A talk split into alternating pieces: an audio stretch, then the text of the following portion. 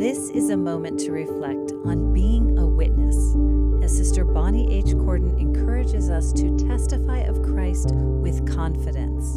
In 2011, while I was serving with my husband as mission leaders in beautiful Curitiba, Brazil, my phone rang during a meeting. Rushing to silence it, I noticed the call was from my father. I quickly left the meeting to answer. Hi, Dad. Unexpectedly, his voice was filled with emotion. Hi, Bonnie. I need to tell you something. I've been diagnosed with ALS. My mind swirled with confusion. Wait, what is ALS? Dad was already explaining. My mind will stay alert while my body slowly shuts down.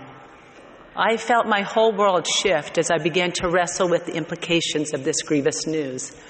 But on that unforgettable day, it was his last sentence that found a permanent place in my heart. My dear father said with urgency, Bonnie, never give up an opportunity to testify of Christ. I have pondered and prayed over Dad's counsel.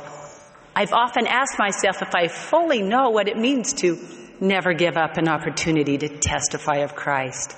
It seems as though he was saying, Bonnie, don't let the world overtake you.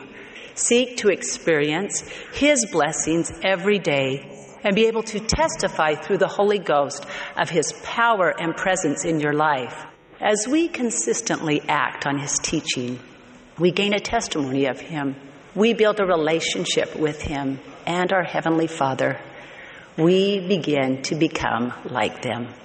The adversary creates so much noise that it can be difficult to hear the Lord's voice. Our world, our challenges, our circumstances will not get quieter, but we can and must hunger and thirst after the things of Christ to hear Him with clarity. We'll want to create muscle memory of discipleship and testimony that will bring into focus our reliance on our Savior each day.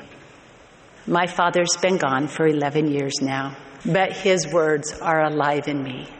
Bonnie, never give up an opportunity to testify of Christ. That was an excerpt from Sister Bonnie H. Cordon's talk, Never Give Up an Opportunity to Testify of Christ. This is a moment to reflect.